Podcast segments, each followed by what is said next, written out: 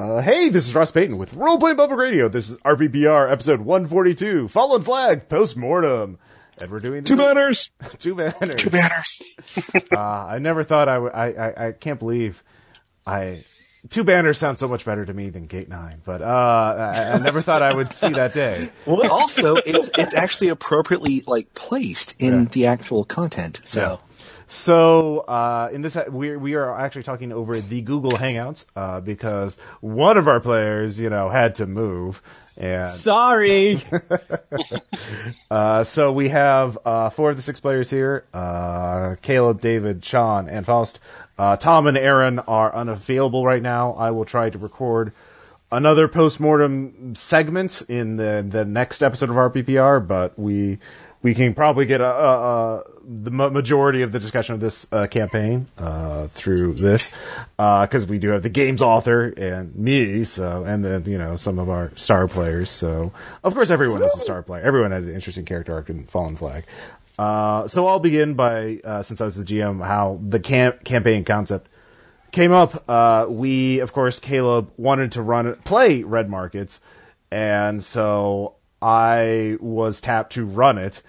And uh, we used we were playtesting all the latest versions of the rules at that time, the beta rules that would then go out for the Kickstarter, uh, and that include collaborative enclave creation. I knew for my input that I wanted something far away from the recession, uh, so that the players, the enclaves would, you know, be on their own, that they couldn't just sneak over the fence to get supplies or, you know, easily get over the fence or be smuggled back and forth and that kind of thing and deal with different issues than we did with, and also make it far away from the brutalists so we don't have to worry about that continuity.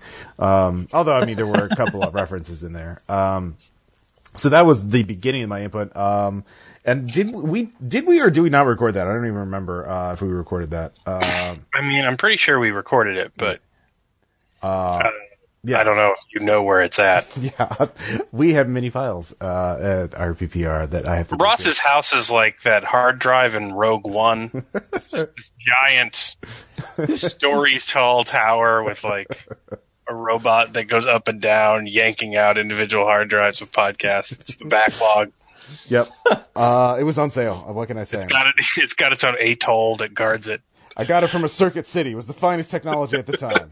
the last thing Circuit City sold before they went out of business. yeah, weird how uh, with technology like that, how did they how did they lose? And the, the, um, anyway, so it was collaborative. So all the everyone got input into uh, the enclave and the factions in there. So uh, I'll just uh, ta- talk to each of you for a second, see what you guys put into it, what you remember from the creation of uh, the campaign setup. So Caleb, what do you remember about it? What what are um, what are your thoughts on it? Uh, looking back at it now that you've uh, um, gone through the entire campaign. Um, what I recall from it is that everyone was like, I remember thinking about biomes. Like everyone was talking about different area. Like they wanted it to be cold, and some people wanted it to be in the desert, and some people wanted it to be in the woods, and and um, so uh, I was originally thinking Colorado for the slaughterhouse angle because I had uh, an idea for that as a um, NPC location to include in the book, and I thought we could flesh that a little bit more. But then I also thought that slaughterhouses often have you know rail lines and trains, um, and so uh, the idea of doing it on a train seemed like I, I think I feel like we dithered a little bit on biome. I'm like, so let's just put it in Colorado, and then there'll be a train. And so if we want to take it on the road, we can take it on the road. Uh, so I remember that much. Okay. And then the more we talked about the slaughterhouse thing, I kind of liked the idea of like um, using it to invert economic classes and like how you know the whites were the underclass there because you know the illegal immigrants that went to work for protection were actually knew how to run the place and kept everyone alive and that kind of stuff. So the Catholic Church angle, I thought, I as we get further and further into it, I thought that was cooler and cooler. So. Yeah. Because yeah, those those uh, priests have some experience in maintaining civilization in schools in hard times and uh, tough areas. So uh, Yeah. Uh, David, what do you remember about that um, section about campaign Oh. creation setup? Um, once we hit on Greeley, um, I remember not during the actual creation itself, but immediately after, um, I started tagging a couple of friends that I know that are actually from the Greeley area, and I asked them what kind of tips and pointers they could give, thinking that I might be able to help out in some of the later episodes because we've got the neighborhood fairly well established as the slaughterhouse slash train station. But I wanted to find local points of interest, things that would come in.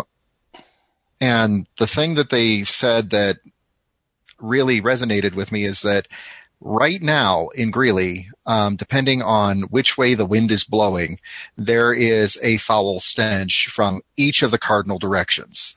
Because one side is the burning tires, one side is the slaughterhouses, um, one side is where all of the uh, diesel trucks come in for the truck washes. And no matter where the wind blows in Greeley, there's something bad smelling. And I thought, okay, so the zombie apocalypse, would that improve or would that uh, just make it even worse? And I thought, all right, if there is one component to it that nobody actually looks at as much on paper, it's the smell. And I thought, wow, okay, this is setting it up for me. That's a good Um, point. Uh, yeah. Do you have anything else? Every, Yeah. well, and um, what I was going to say is that we managed to pull so many disparate um, factors for how to build it, and we managed to throw everything in just a little bit because there's the Hispanic meat processing workers, uh, there's the Catholic priests and nuns that went with their congregation, but the fact that there is also the conductors um, who are running a very tight ship because they're the only ones who know how to keep the train running. Um, I thought that that was a beautiful part that got added, and I think Caleb described the characterization of them as these are some of those super lonely nerds who have absolutely positively no social skills. They just know how to run trains. Like Oh yeah, Uh, they were the model train perfect. builders. Yeah. Uh, the train spotters, as they would be called. Uh, no relation to the movie. Um, although they probably, in the Red Markets version, probably are also hard drug users, because why not? Um, Well, they haven't seen that movie, but they're angry it interfered their Google searches for very specific train models. that's that's a good point. Yeah. Why do I keep getting this naked picture of you and McGregor? Uh, what does a baby have to do with any of this? Uh, so, uh, good points. Uh, Sean. Um, well, I guess okay. So positive points. Uh, it, was a really rich environment. There was a lot to work with, and we worked quite a bit of even just the minor details into just regular sessions. There were some missed opportunities. I think uh, we didn't focus as much on. Like I'm looking at the uh, actual uh, forum post. One of the the top exports, the first thing is marijuana and hemp products. We had Celeste. Celeste didn't get a lot of play. That's a good So- point. Yeah. Um, Yeah, we That's- didn't do a lot with the Catholic Church either. Yeah. Uh, we did a little I, bit. I thought, I thought it, yeah, I thought it could have gone like full Canticle for Leibowitz, though, depending on the job. True. Okay, we got Father Antonio, the uh, defrocked priest and former lawyer, got got a fair amount of play. Yeah. Cardinal Joseph O'Connell, not so much. So it, it was an issue of what I guess the group more focused on, what hooks we took um, Yeah. to see where it got developed. But I kind of like I know I was always pushing for you know let's do stuff with Celeste, and it yeah you know Yeah, I don't But remember if same- I offered a lot of job hooks with Celeste. Um, I, I, think because I, don't remember the jobs that we wound up doing. yeah. Tammy got a little more play, I think. Uh, Oh yeah, Celeste. the meth dealer. Yes. Everybody likes what's her name? Honey Boo Boo's mom. Um, Ugh. so, but no, that aside, uh, it was like, again, it was a really rich environment, had a lot of character in and of itself, and, uh, it kind of helped the characters grow, I think. Kind of a, you know, very fertile area. Yeah, we definitely need to talk about character arcs uh, and like expectations from the beginning of the campaign to the end of the campaign. But oh, those changed. yeah, yeah, they did. Uh, a lot of things changed from beginning to end. But um, uh, Faust, any thoughts on the campaign creation setup? I thought it was funny how there was a guy that was really. Or wait, no, this might be. Uh, I might be remembering a, a different one. Uh, the guy who's really good at making slingshots is probably not not part of this one. I think that was part of the original one. I think yeah, that's in the book. Uh, Yeah. The slingshot guy. Yeah, I remember that. to be fair, fun. most enclaves probably have a slingshot guy. I mean, like, because slingshots are hella useful, you know. Uh, and Yeah. Or a Fletcher. I uh, I really arrows like yeah. I really liked how uh like it it got touched on a couple times, but like there is one place in the enclave that everybody goes for privacy and like that it's sort of communally shared. I thought that was really interesting that there's probably just like one cargo container that everyone's like, "All right, I got it from like 10 to 12. You can have it from like 12:30 to 1." They have a whiteboard outside. Yeah. Yeah. The last whiteboard of the uh, wasteland. Um, Yeah. That was a job. Yeah, we never raided that office supply store. exactly. Yeah, there were a lot of jobs. Uh, I do remember one job in particular you guys didn't take that I really wanted you to take, uh, and that was the uh, getting UV light bulbs for the uh, reptile scientists. I was for that. Uh, I know you were for that, so I wound up running it later. That same scenario uh, for um, some of the uh, for some of the Kickstarter backer games, and I think I ran it on Patreon as well. Uh, but yeah, because the whole idea, the complication for that, which you guys, which I wanted to throw at you guys, but you didn't take it, uh, was a pack of intelligent coywolves that were smart enough to kite zombies to humans that were assholes to them. Oh, we we ran into the coywolves once or twice, I think. but we Uh, you were up, aware uh, of them, but you never like had to go to a place that they were using as a Yeah, lair, so we called up. What what was that guy's name? uh, Scrimshaw. Scrimshaw. We called up Scrimshaw. Like, hey, what do we do about coywolves? yeah. Uh, like, I think it was just like leave them in the hell alone. Yeah, no, that's exactly what he said. It's a weird thing in red markets, but like the whole like plot hooks that never were talked you have as a GM just it's like a million times worse. Like you're just like, damn it, I really wanted to do that one. Yeah, because there's a, you have to come up with like three three adventures every session, or at least uh, Yeah, well- on not every session, but like um, there's like yeah, always two unused adventures for every adventure ideas for every one adventure they go on. Um, so yeah, so we talk about uh, adventures. Uh, so the first session, of course, was a score to loot from a fracking site, and then things got weird. yeah. that went bad. That did go bad, and I do remember a comment, a recent comment, I think, uh, an RPP Abolition pointed out how v- even in the first session, uh, Caleb's character, uh, half off, turned down the uh, an opportunity to make extra bounty in order to screw the DHQS over. Yep. and which became a running theme of what half, what will half do. Uh, because Well, you know, for someone who's saying he's just wanting to help his family, he, he He's a bitter, bitter man. kind of let, he kind of did yeah. not always go for the money. Uh, I thought that was very interesting. But uh, so yeah, Caleb, what are your thoughts on half and half's character arc? Uh, well, the, well, let's focus on the first session first. Okay. Uh, well, when I made half, my biggest concern was like not being.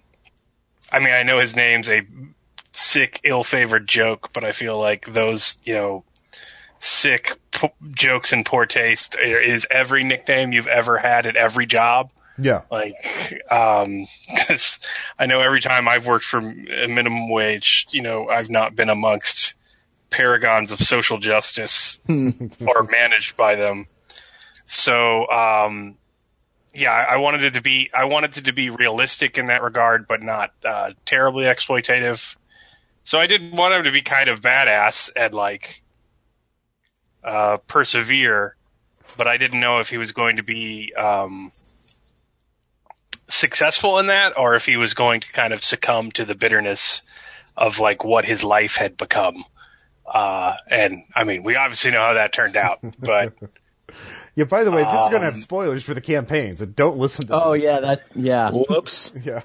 Don't well, yeah, why are you listening to the postmortem? Man, half sure did. half sure did have a good ending, right? yeah, Oh, it was yeah, positive. yeah. Um, so like upstate.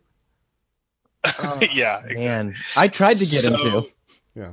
Anyways, go on. uh, yeah, I was just figuring like uh, to play my spots at that regard because I was just I I was really trying to test the system and like, uh, all right, if I'm not goofy and I do what the character sheet says, can I get like a good, interesting character dynamic out of this? And so yeah, I, it worked out.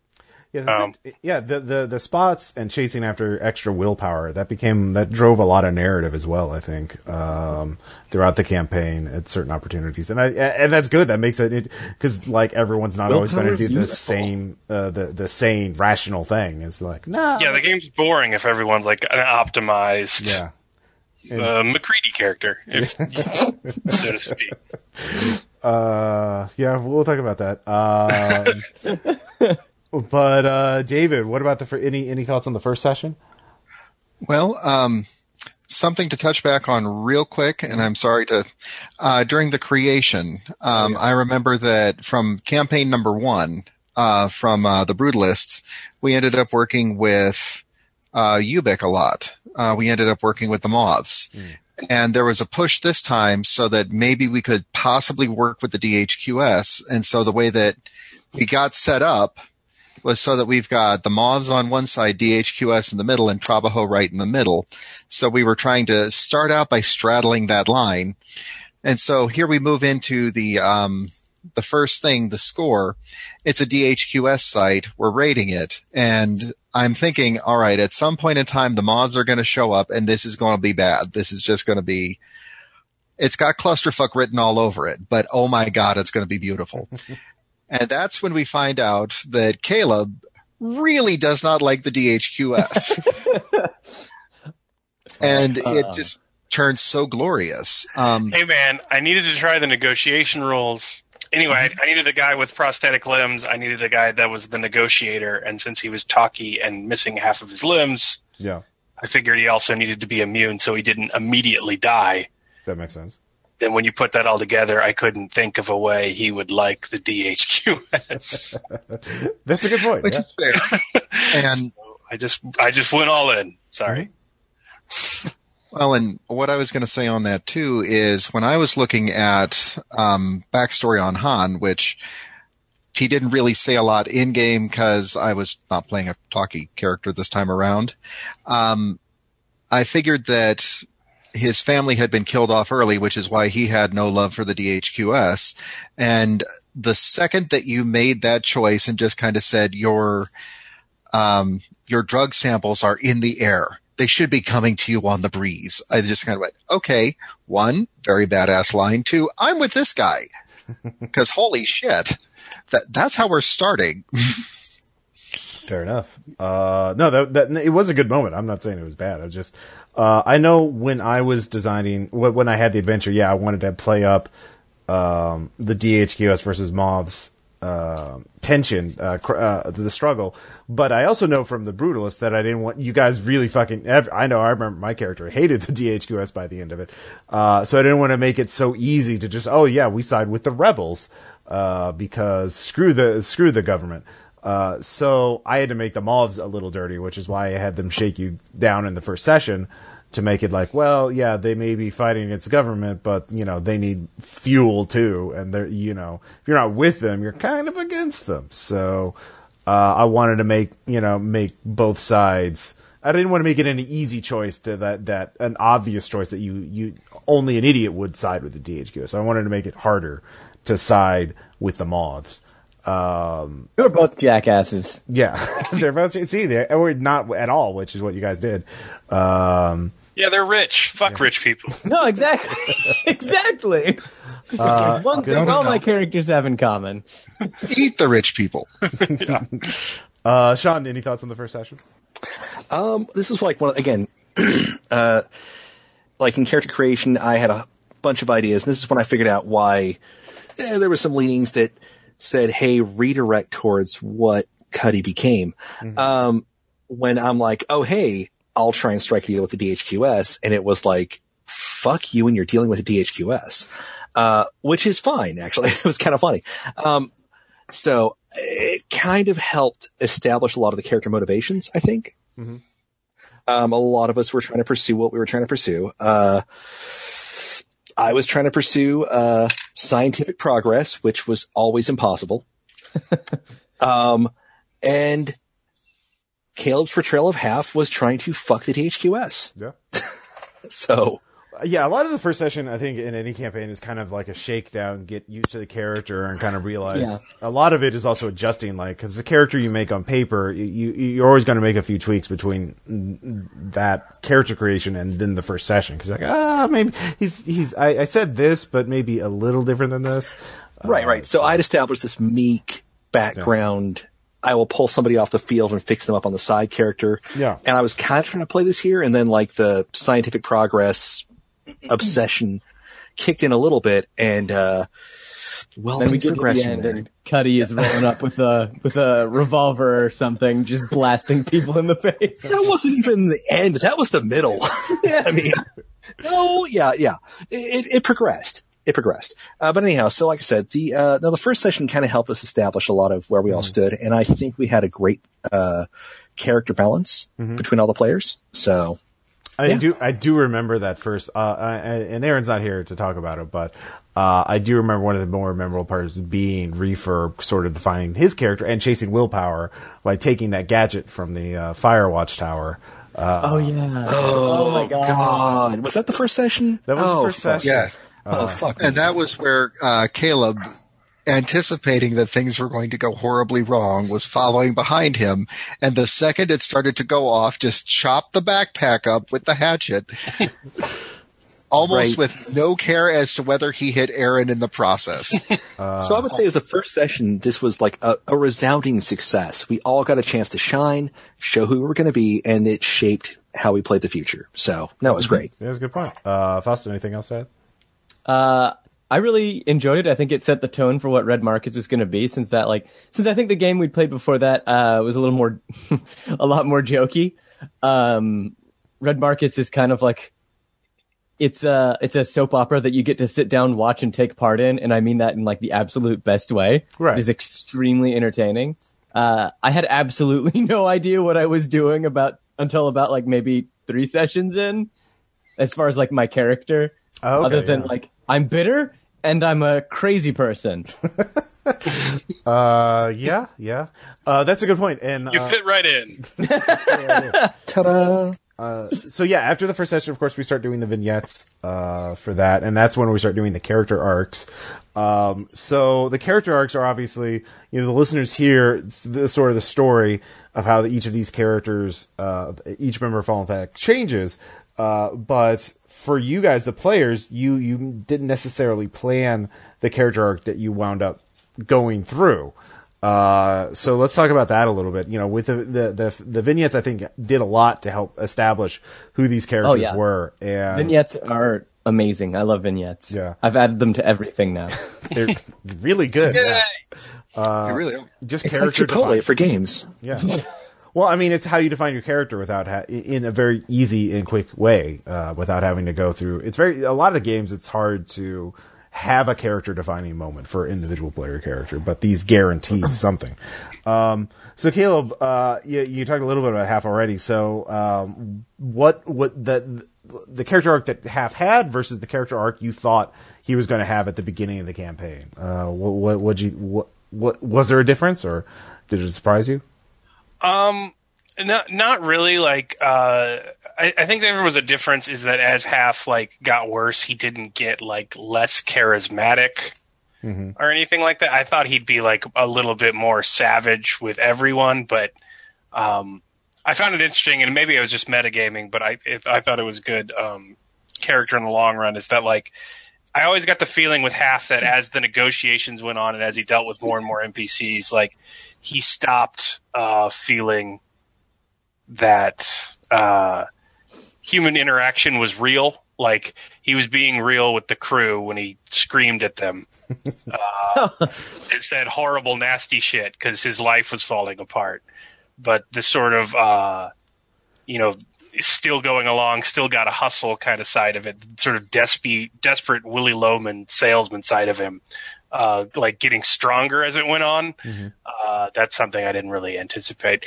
I, I really like the first picture that Patsy drew um, of Fallen Flag uh, before he'd finished listening to the whole campaign because like it shows half smiling even though it's the drinking session before the Mr. Joel's oh yeah. and that's what I love because like oh there's a camera I smile now and it just like the way I view it on the art is just it looks so brittle and fake. Um, and I and I love that like the art at the top of the campaign's age now when he's just like staring into the middle distance and polishing his gun. I'm like, yeah, yeah, that's where he's really at. Um, so he had a he had a a sort of persona, a facade that I didn't expect to keep up. Mm-hmm. Uh, but that's that's how I saw it. Uh, the thing I remember most about the second job was you and your fucking eggs. I've never wanted to shoot an NPC Oh, harder in my whole life. Is that the farm? I job? thought you were going the to farm set job, half the oil No, that was a great Um, interaction right there. I thought honest. that it was going to be a case of, all right, we get half the bounty for these. That's okay.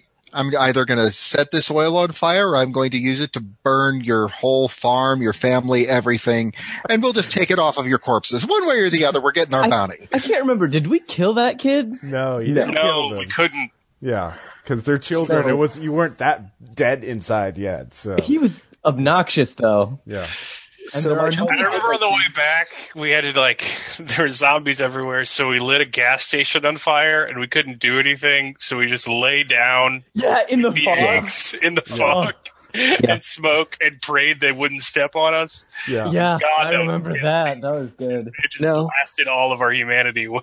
as far as the second session, one of the one of the things I remember best, eh, I know I was in it, so um, is the part where half is just going. You know, I've got a friend here who can read people. What do you think? They're trying to fuck us. Uh, what my only regret for that second session is that I didn't throw more things at you after you got the eggs. Like, It was enough. I think I think those people trying to fuck us was bad enough for us. All right, uh, yeah, we got all emotionally invested in you know that whole situation. there should have been raiders attacking you or cultists. Knock or the eggs as you will. We those eggs earned us a reputation. Yeah. and we we slid on that yolk for a while. we incubated those eggs. All right. Uh, that's true. Yeah, you guys did uh, get a rep off from Until that. we became hard boiled. and you had a free meal from it. I mean, a delicious Oh, yeah. fresh eggs. Uh, uh, so Ross, you call this a quiche? they're doing the best they can. Um, so yeah, no, that was I, I was I was really glad. I wanted to have more uh, play around with the the idea of a complication. Every job has to have a complication. So why not instead of making it harder to do, it's something that affects the job itself. Like, aha, you didn't know the complications. You didn't know what the job was until you're halfway through it, and God. yeah. Because you guys wouldn't have been so angry if you had known that from the beginning Oh yeah. and you would have negotiated for that. But like, yeah, um, that was a lot of fun. Um, so David, um, let's talk more about the character arc for you. The character arc versus what you imagined at the beginning of the game versus Han's actual character arc. Well, um, I started out thinking that Han was just going to be a broken shell of a man to start off with and would have nowhere to go but up. But he wouldn't make that trip. Um, I figured that he's got this orphan. In session number one, the kid's got a name, but he barely knows it. He has to think about it really hard um, because his entire family has died. I wanted to make his life just one long tragedy conga leading up to the loss and then business as usual in the loss. Um, yeah, I was really, really bad to him when I was writing it down on paper. Just, just saying. But, um, as the game went on, everybody else kind of embraced the idea of the kid, Silas, as being a happy child despite everything that happens around him. And so I went, all right, this is going to turn into more of a redemption story. This is going to be where Han finds out that he actually is still a human being and he's not just a broken shell. I mean, we're going to find a couple of pieces of him along the way here and there and just make him more than just a murder hobo. Uh, yeah, and that that was uh, that was pretty close to what happened, I think, because you actually did, you know, survive the whole thing. Oh yeah. And some of the um, little things that led to other things with it. Oh yeah, Han survived. Yeah, Han got made it back to the recession and lived a quiet life. He had to live like basically in hiding. Oh yeah, that's right. That's right. Um, he Opened a tiny little flower shop. no. Uh, yeah, he, that sort of thing. he uh, because uh, he made he made his role that the D- DHQS death squads didn't find him. So That's right. uh, so yeah, that was good. Um, so cool. Uh, sorry. And I think that um, there was some minor influence on the campaign with it too. Um, so in episode three, I know I'm getting a little bit ahead. Um, when we were looting the school, my vignette before that had been the fact that I needed to help the kid with his homework. I had to help Silas, but there was no more paper. Oh yeah. So there was a huge paper shortage and that still managed to inform the entire campaign in a very small way uh, throughout. Cause I remember uh, one of the later ones where um, Amu's dependent uh, had to do um, was doing costuming work for the the theater. theater and they didn't want to spare any of the paper to actually write things down because she was hard of hearing. Oh yeah. That's a good. And so the paper shortage from uh, episode three still managed to impact us a little bit later on. And I think it came up in, I think, was it episode six or seven? uh, I think it was seven again. Yeah, that sounds that that sounds right. Um, so yeah, no, like that's a good point. Yeah, little bits from vignettes would make it to other things. Like um, a, a lot of the little details came out in that. Uh, The arcade. yeah, the arcade. Oh, the arcade was great Yeah. with, the, with the pedal machine for the. No, the bar. Yeah. And the theater in the round in itself uh, came out of it too because yeah, because Cuddy Cuddy's weird- brother Yeah. was trying to be an actor and Cuddy completely botched that one and made it to where, yeah, the brother is, I think on multiple he is no longer an occasions- yeah. Wasn't Yeah, like no. multiple It- it- occasions I you had up? like three strikes or something. I do remember that because it was like it was this lighthearted aside every time, and it was like, "Oh, that's Cuddy." Yeah. yeah, like a bad He sitcom. just continually ruined his life. yeah, Yeah, until that he probably didn't help his life. So well, he eventually joined um, one of the trains um, as a traveling clown. And mm-hmm. basically said, "Do you know what you've done to me as far as my acting career? The best I can do, entertainment-wise, is to have someone throw a pie in my face. And when I say a pie, I mean a cow pie because that's what we have. I forget what I said to that. Th- th- Was it something along the lines of, "Well, that's what you get"? yeah, it was it was not the most comforting. it was time. not kind. Wasn't Yeah, No, Um, no. So Sean, uh, this uh, yeah character arc uh, for Cuddy. Uh, Oh, it starts before we actually started. Um, so I think I mentioned this earlier. Uh, the character was not originally going to be a crusader. Uh, he was going to be a relatively, uh, stable, uh, calm medic who was really more of a biologist and a canary. And it was like, no, not going to work in this narrative. Damn it. So I, uh, you know, I went, sure, cool. And, uh, after and much Canary, uh, for the listeners, is a undercover DHQS agent, I believe, right? Yeah, Right, sleeper. yeah. Yeah. Yeah. Yeah, he was going to be a guy who was gotten in the dead. field to send information back. I thought it was kind of a cool arc. Um, so I got pointed towards Crusader, and after a whole lot of consideration, I everything from like a bad Peter Lorre impersonation onward. Um, I wound up with this really shitty uh, attempt at an Alice Cooper impersonation, and um, so Cuddy was born It worked.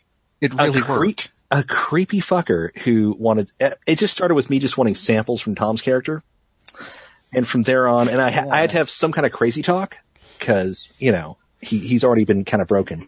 Uh, so I invented the greater biome.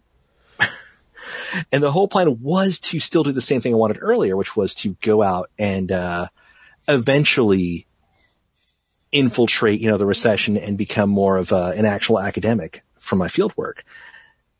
But something happened over the course of the the whole campaign, which I guess I'll reveal more of as we go over episodes. Um, the character changed.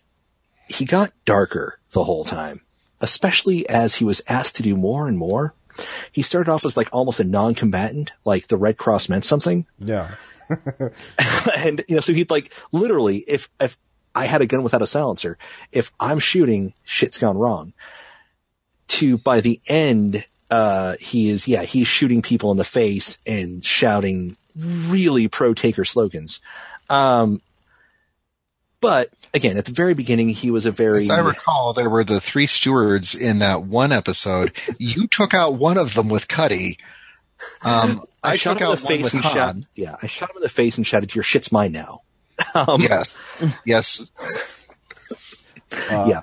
Or here's a picture of a horrible dissection. Hello, new wallpaper. Yeah. um, yeah, he, he, he descended throughout the whole thing from, I still basically want to be an academic to, uh, I'm a villain in like a future arc. so, Didn't you kill someone with an embolism, like like with an air embolism uh, at the very end, where you or was yeah, that, that, uh, was uh, that was on the train. Uh, you guys had to kill a witness. Uh, yeah, we I- ordered him, we ordered him to do that. Oh yeah, That that's was right. Clear, we all seven. we all we'll come back to that. That was a major, no. yeah, that was a major, major turning point in character development for that guy. yeah. Poor Uh, fucker. Well, you'd already Um, executed one guy that you had captured, so I mean, but I, I feel that, that was kind of a Rubicon. But uh, It was, it was a little bit different. Anyhow. Okay, that's fair. Uh, the, finally, uh, Faust uh, character arc for Amu, uh, from what you thought initially to what it turned out to be. Amu went about as I expected, uh, yeah? except I didn't expect her to survive. Uh, yeah, you guys were. I mean, again, you guys make all the roles. Uh, you guys uh, weren't too. I mean, uh, I, I I didn't say you were super reckless with many of your actions. You you kind of you know had some good planning. Uh, and, I did voluntarily become addicted to Soma. yeah. I was a little surprised at Amu's like leadership role she picked up near the end. Like Yeah, that's It's- true. it seemed to me that like Amu was crazy at the start, and that's why she didn't feel fit to lead this little crew.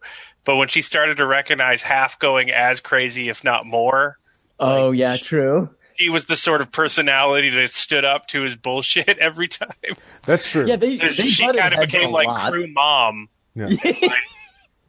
in a weird way. Yeah, and kept like everyone together as I like socially manipulated them to near death every session. I uh, I do remember at By one shooting point. Yeah. Yeah, I, I think it Uh, was. shot at least once, except Oh, yeah. McCready. yeah. Uh, there was a point where we were guarding the trains. I can't I can't remember uh, which time, but uh, Amu Amu was starting to like distrust. I think this is whenever she started to really distrust and like uh, second guess half. Rightfully so. Yeah, rightly so because there's just been too many last straws. Uh, no, I, I really liked it whenever she's like, "Han, are you and Han a half a couple? You seem awfully protective of each other." Oh, that was You actually shot in a barn on the river down south of, uh, was it Clear Skies? Is that what that is that what that was? Yes, when we were selling the computers. Okay, then I guess I started Yeah, it was on mistrusting the way back. a lot earlier then. Yeah. Yeah, it was on the way back, and I think the reason why you had a grudge against Han at that point uh, had to do with the raid on the black site and the fact that I pulled a gun on you yeah. Oh yeah. when you were trying to basically incite a riot among the prisoners, and it was you. Calm down. Like, you would shoot me? Yes. but that was also um, right after half went a little bit crazy there and um, dealt with the mob via flashbangs. It was Yeah. Click, boom. Now that I have your attention, Uh, yeah. Let me just assault you first. Um, But uh, yeah, I really liked. Uh, I, I really liked the sort of begrudging respect that Half still had for her, like as his life destroyed around him, just because they had hated each, hated each other for so long. it was the closest thing he had left to a relationship. Yeah. Uh, so, I, yeah. I really like the very caustic relationship between Half, uh, Half and Amu because like she definitely still respected him because he was despite being not 100% trustworthy, one of the most capable people that she knew. Yeah. And that was like ultimately what counted for her, uh, especially like when going out into the into the wilds. Yeah. Uh, good point. Um, so yeah, no, and um, you know, I'll talk to Tom and Aaron about their character arcs, but they, they, I, I, I can imagine they was pretty consistent with what they uh, had imagined uh, from the beginning to end. Uh, make sure you pick Tom's brain about McCready. I'm curious, like, what the character arc he went for there was. Uh, yeah, definitely. Um, It was probably similar. It seems similar to Banhammer's character in Brutalist. So, uh, but let's talk about episode three next, uh, because that was uh, also doing a little bit of world building. Uh, because this is when the you guys went to the school uh, to get the sensors from the vending machine, but the school was intact and had uh, casualties inside. Oh yeah. So that I felt was interesting because um, I got to do a little world building in terms of uh, you know like who, why is this school intact? Who are these crazy people?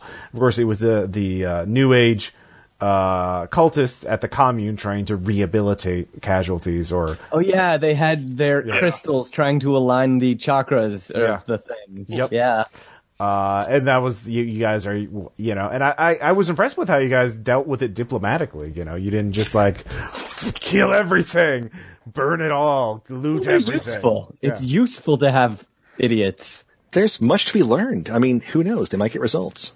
yeah. Oh yeah, Cuddy took it we, kind we've tried everything else. Maybe it'll work.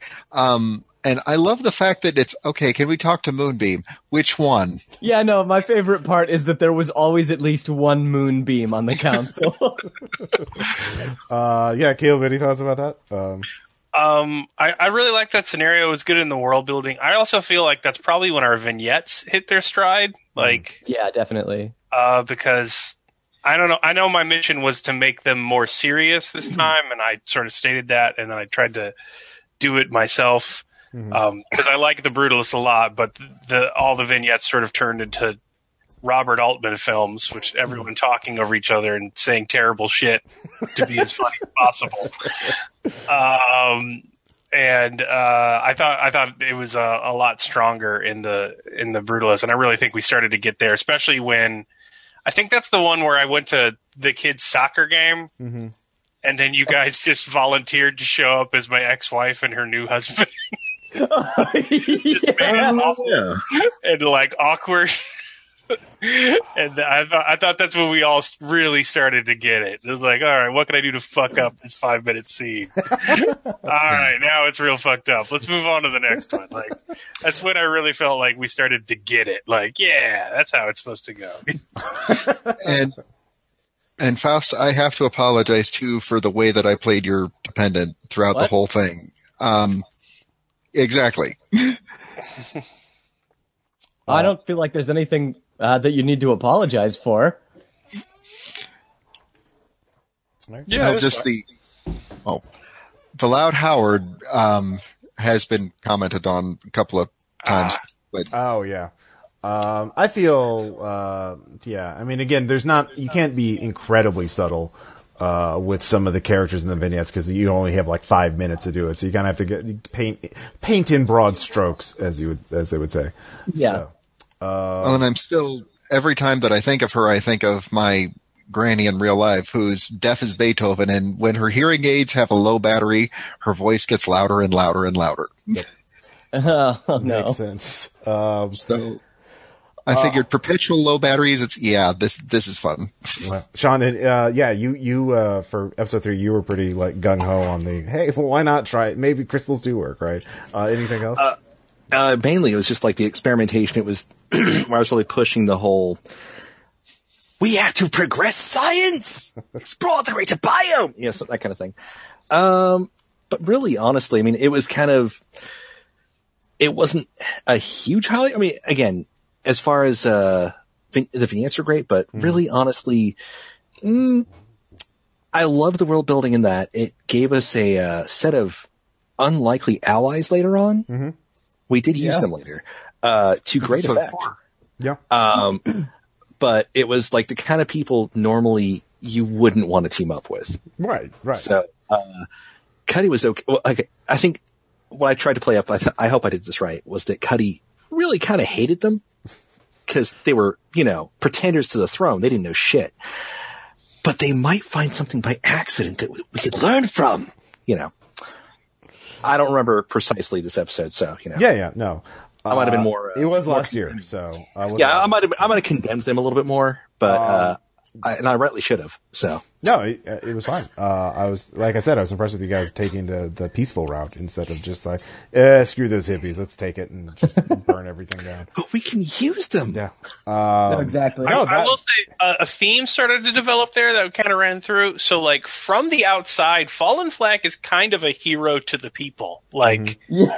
we forge a Oh, diplomatic God. relationship with the detoxins. We free slaves. We save the train multiple times. We bring eggs. Like we free, uh, you know, we're we're we're actually pretty good, but we do that. Oh yeah, we we saved a man from a DHQS black site and brought him Not back. to just his- one. We saved everybody from that yeah, DHS like so we were we were kind of fucking folk heroes, but we did that at the price of like tearing ourselves apart. Oh yeah, literally killing ourselves. yeah, every every good thing we did just ripped into the lives of our families and friends, and I thought that was really interesting. We were all monsters by the end of it. Yeah. Yeah. and you did wind up killing people to keep secrets. But so- but like monsters to our loved ones and ourselves, like. But I imagine if Trabajo's still there, like people are singing songs about Fallen Flag, I, like. I would I would imagine every taker group is compared to Fallen Flag and how like, Yeah. Those are guys you could depend on. Yeah, you don't have to be like profiteering assholes like all these other crews. Like you can help the people and still get. They all retired and they're fine because they don't know Yeah. we got offed by DHQS black squads or eaten alone in the woods. Like, yeah, yeah, I retired to a nice farm. you've retired to a nice farm. You're right. Uh, so I started a cult. Yeah. Oh yeah, Cuddy became a final boss. Yep. Uh, so yeah, that the and speaking of yeah her- heroism, I think that for me the the the single most dramatic, the most intense episode for me was the two part uh, episode four and five, uh, the eviction job uh, for the gated community, and then uh, you guys taking it upon yourselves to save those poor refugees uh, from slavers. Uh, so Was this the one that up night. involved the uh, horrible incident revolving around on the way out, where With Alma decided to start taking pot shots? uh, yeah, you took to pot shots at a drone, drawing the raiders that were using Oh, the drone. I, Was it the one where I Cuddy got remain shot pretty confident. badly? They were slavers. They were slavers. They were slavers. The And, uh, first which of we- many slavers we murdered. yeah, uh, it was a pretty Yeah. active industry. Uh, Another thing. and we poisoned them with um, McCready blood. oh, That was God. me. That was me. Yeah, Well, that was a have to know. mistake in hindsight. in hindsight, No, it did, it kind of hurt us. I think that it hurt us a little bit, but on the other hand, it sent a very clear message. Didn't somebody get shot?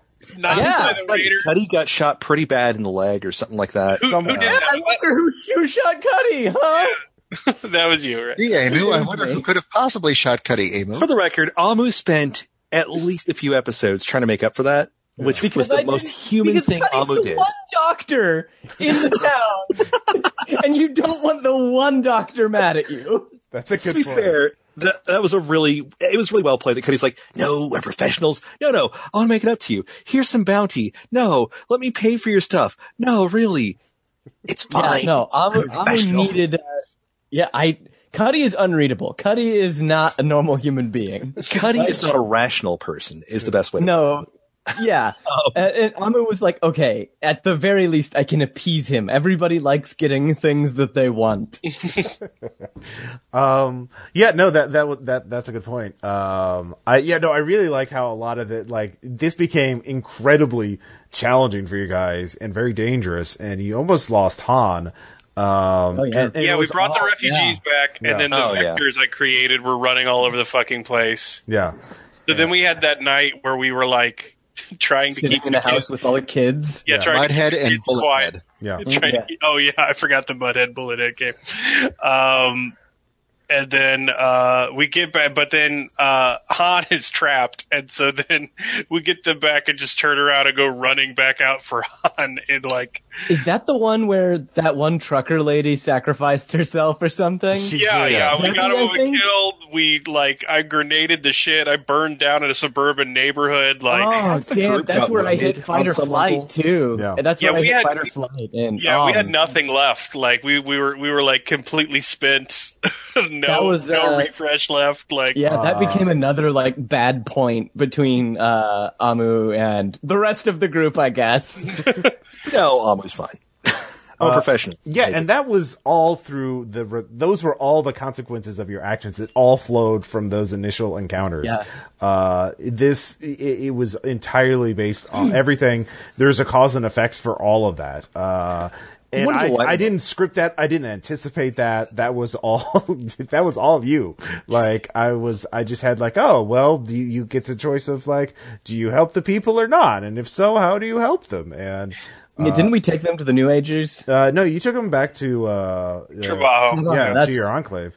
Um, and that's because you know you actually dropped them off first before you went back for Han.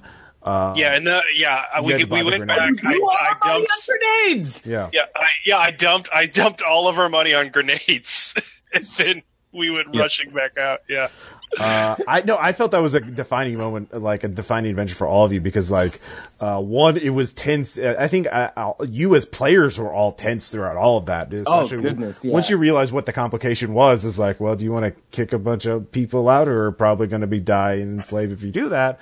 And if so, okay, well, you guys created You're a bunch of take the latents hit. that you have to go Yeah. deal with. Uh, oh, we took the ranch kid as hostage, but Yeah. like we didn't let him know he was a hostage. Oh yeah. He's we like, trying to make sure "You're going to be a didn't think we great were cool." taker one day, kid," and I'm like on the Nick specs, being like, You "I will him murder Nick your Fitz. son." Yeah. Oh yeah, Nick Fit. We gave him a stupid name. we tried to like make him think we weren't cool. Remember that? We're all Yes. trying to intimidate him, and we all Oh my failed. god! And we rolled horribly. bad to make him think And so we he weren't. really cool. wanted to be a taker. Yeah. You should have tried to make him think you were cool, and then just because you're terrible at your skill checks.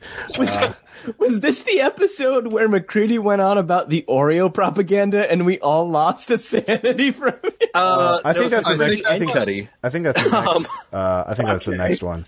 but like, yeah, that was cool because like I was worried at the point of the game that like the whole like psycho opportunist necessity you need in red markets made like moral action impossible, and so I was worried it was a game about just being a bastard. Uh, but no, you can do good things. It's just going to do terrible things to you. Yeah, And I think that's interesting. Like that, that's an interesting dynamic. Like it's truly heroic. yeah. But you're, uh, so we were big damn her- heroes all throughout the campaign, but you know, we were just, We paid for it.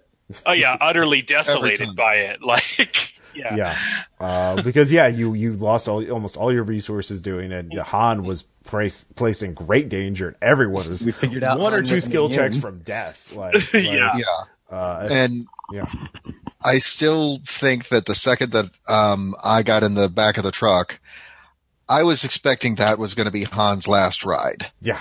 Um, and with the situation with the house and hiding in the little Harry Potter cupboard under the stairs, I'm like, yep, this is how it ends. If they hadn't gotten you, you would that would have been it. Because I don't see a way you could you would have been like, yeah, well, fight your way through three latents or starve to death in there, or um, yeah, that's oof, tough. Um, so yeah, no, Oh, I- I might have made it through one vector.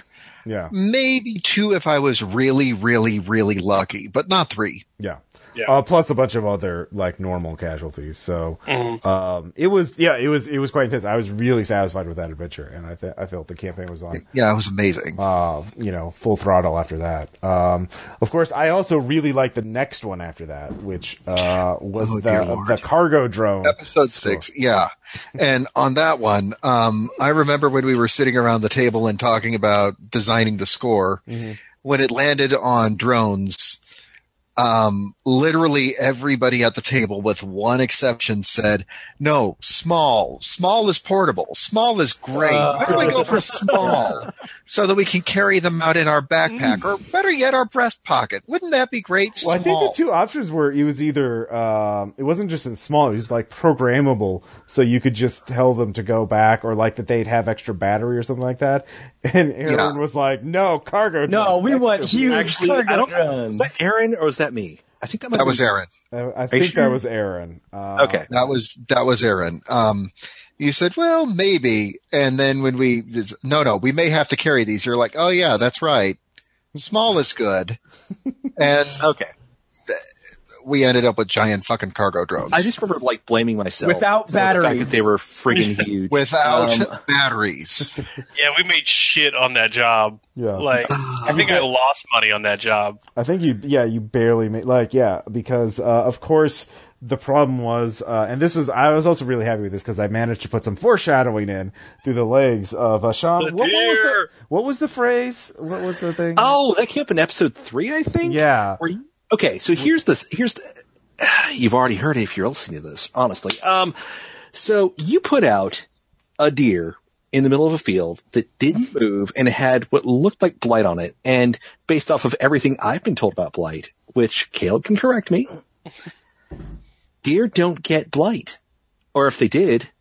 It wouldn't just be like gr- like mushrooming out on them, you know? It must be an aberrant. No, no, Really, it's an aberrant. no, it's not a fucking deer. Ah, thank you. Hey, in my defense, listening back on the episode, Did we I have to said drag the you deer away was from it? bad. Yeah. Yeah. Uh, I was gonna drag it. walk up and kick the fucker over Yeah, Um, we had to physically drag you away from it. because Cuddy was convinced. That, actually, for the record, Ross, can you answer this? It was a decoy, right? It was Like a lit- decoy deer that so, that the uh, deer hunter had stuffed some blight meat into, uh, Right. To make it just just to fuck with you. So how like so fucking Cuddy shot in was the head actually- would Cuddy be if he walked up to it? I mean, if he didn't touch it, he would it would have been fine. Like it's just like a fake deer with you know a arm and some guts in it, like just Like I said- casualty parts in it. Cuddy would have kicked the fucker over and maybe been shot, but you know, Yeah, it wasn't trapped at all. The deer hunter was nowhere there. He just put it down there just to fuck with your heads. Just because he was crazy. yeah, so let me get this right. The crazy guy was right about the crazy guy. yeah, you're right. Ta-da! So yeah, what were you guys thinking? Like, uh, so yeah, in in the, the complications obviously is that there is a new aberrant type, which is a latent that doesn't attract that is ignored by casualties. Uh, so he can just loot. He has he has total access to the wastelands. Like he no no nothing's gonna touch him. So he can just take whatever he wants. And uh, I just made him, of course, an- a serial killer who wanted to kill other takers. Um, because that's fun. Um, so It was kind of crazy in that half had a bottle episode. yeah. Like if you think of it in like series TV, like I got covered in the cargo tray, and then like Oh, I, didn't, yeah. I was I was out for the rest of the game, just like talking to Crazy Pants, while all of them like actually did the mission. Oh and, my like, god, you're they- right. And I was just like trapped there talking to Crazy Pants in the darkness. There was some cross communication towards the end where we, Yeah. we try to save you. Oh yeah, no, we I got out barely, but it was it was an interesting like sort of like uh you know cable TV dynamic because Yeah. it's like let's separate the characters and you know have have this one have the long dark night of the soul while the action takes place. Uh, yeah, no, that was fun. I like that. Uh, what did you guys think the after that episode? You know, but before I revealed it at the end of the campaign, what did you think the deer hunter was? Uh, 20 foot of crazy and a six foot man. Okay, just a normal person. I mean, but a serial killer. Um, yeah. Sean I- or Oh, Foster, go ahead. what what'd you have?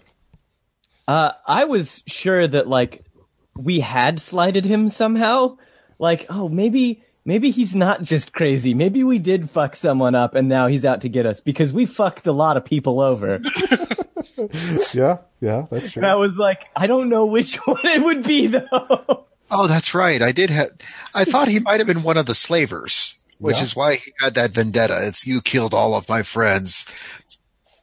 Okay, yeah, his maybe. whole thing was like, you abandoned me, you left me to die, uh, and he, he was he was gone. Yeah.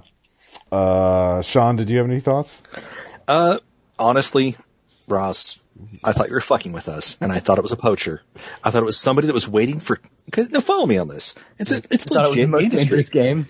A Kinda- guy who just waits for takers to come back with a payload, right? Mm-hmm. Snipes them off, takes their shit, sells it off like he did it all himself. He looks amazing. All right. No. Yeah. Um, that that was possible. Uh, Caleb, did you have any ideas? Uh, well, I learned pretty quick in the in my negotiations with him that he was just a crazy asshole. so I thought you were either like playing with something that happened uh, before or during the crash in somebody's like backstory, or he was just you know a la la, you know, last asshole less alive, like just an utterly crazy bastard. Um, I didn't know he was eating zombies and shit. Oh yeah, that's right. He was. Yeah, in that the didn't zombies. come up in That the part Yeah. in the dark cave where I was being plinked at by sniper fire. Uh, yeah. So that so for those of you who are curious about the red market sighting, uh, that was my answer to the question: What happens if a latent eats casualty meat? Uh, well, makes him real crazy and kind of an aberrant that doesn't that other casualties will ignore. Uh, but he's really fucking crazy. So, uh, yeah, that was I wanted to make an aberrant that was you know could think and you know plan and like use a gun to you know uh instead of just the standard Ruin you know. some days. Yeah, uh, ruined some days. There we go. Uh, so that was my thing behind that. I wanted to change things up. Uh, I'm glad none of you realized it was an aberrant until I told you. Um, Yeah. but yeah, um, Quick question about this episode. Uh, Yeah. Did I say something about a flying Teddy Ruxpin? I'm looking at the comments. Uh, possibly. I might have. I don't- Okay. Sorry, I'm just looking at like, what the fuck came out of my mouth? Um, Yeah, That's a normal- Yeah, again, that's for the normal listeners at home, uh, we don't remember what we say because these are like six months to a year after we record them. So uh, even two weeks after I said something, I'll probably forget. That's Anyhow, true. Uh, so next up, we of course we have uh, the train leaving, and then you know episode seven and eight, uh, getting the job to find the engineer, and then getting the engineer. Uh, because you decided that I gave you another option too, which was to wait to get paid. And I like that dynamic of like, okay, if you just don't take a paycheck this, you know, wait to go to the next enclave to grab that second engineer who qualifies for this, uh, then yeah, you could do that. You'd be like, no, I'd rather f- literally go raid a black site with commandos than wait for to get paid. Pay, getting paid's important, man. yeah. Ross, we're hungry now. oh, this Yeah. By the way, your mix six track, it's gonna it's gonna be a month late. Don't worry about it though. You can just wait for the next one. Uh, no, You're cool I, with that, right? yeah, I, I, that's fair. That's fair. Uh, I just like that dynamic that you guys made your priorities. You know, we got, yeah, you got to get paid. Um, and of course, I mean, the thing is that th- this is a pretty dark campaign, but there were moments of levity. I, I do, and not many people commented on, but I do like the uh, part in episode seven where you guys are on the high tech enclave. Uh, and you work as models for some new gadgets. Uh, to Yeah. Oh, God, yeah. And I get to take out some of my frustrations. yeah, By throwing uh, magnetic tomahawks at Aaron. yeah, Yeah. It was great. Fantastic. and then I stole all the food from the, like uh, from the uh, uh, The uh, buffet craft table. services. The yeah, table, craft yeah.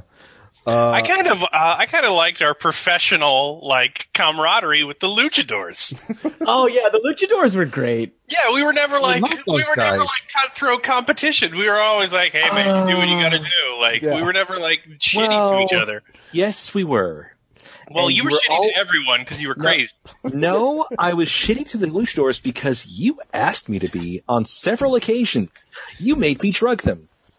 Oh yeah, I forgot about with that. my, with with with Cuddy's pre-crash s- antipsychotic medication. Well, man, um, here's the thing: we didn't get fucking caught, so our legend is still good. And then Cuddy was terribly excited about hiring them to go out on a job where Hap of them died. Oh yeah, that's right. Um, because by that time he'd already been like a total fucking murderer Yeah. and uh, a total psycho. So, thanks, half. Yeah. Wait, was I the one that hired them? Yeah, was it Cuddy and I that hired them for the hearing and I, a hearing aid job? Yes, it Or- Yeah, was. And Cuddy implant. was. Yeah. Cuddy also made sure they had their uh, an Ubik. Okay, on- to be clear, you knew there was a fucking ganglia in there, and you're like, "Oh yeah, go in there." this was. I That was not my doing. I believe this I saw after, that job, and I was like, "No, we're not doing that under any circumstances." Okay. And What- you're like, I know, I'll subcontract. let's let's address this one. Actually, okay, out of character, Caleb. Thank you so much.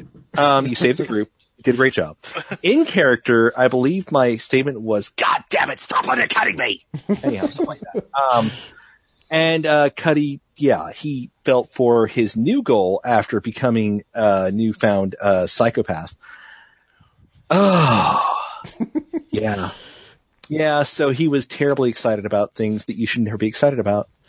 Uh, yeah, no, I, I, I do like yeah uh, the other taker groups. Uh, I got to use them. Of course, one taker group, uh, the bikers or the renegades or whatever I called them, were just used as the obligatory characters who were killed to show how badass the villain is. Yep. And Always need some. victims of the deer hunter. And I know you guys were really creeped out when you found their bodies. oh yeah. Yes. So that was that was fun. with the deer skulls on their heads, and it's Yeah. like, wait a minute, they're the. Oh, those guys were pretty good. I mean, friendly rivals, because we're always friendly with our rivals because we don't want to piss them off and have them kill us all in our sleep. But, um, yeah, I remember that.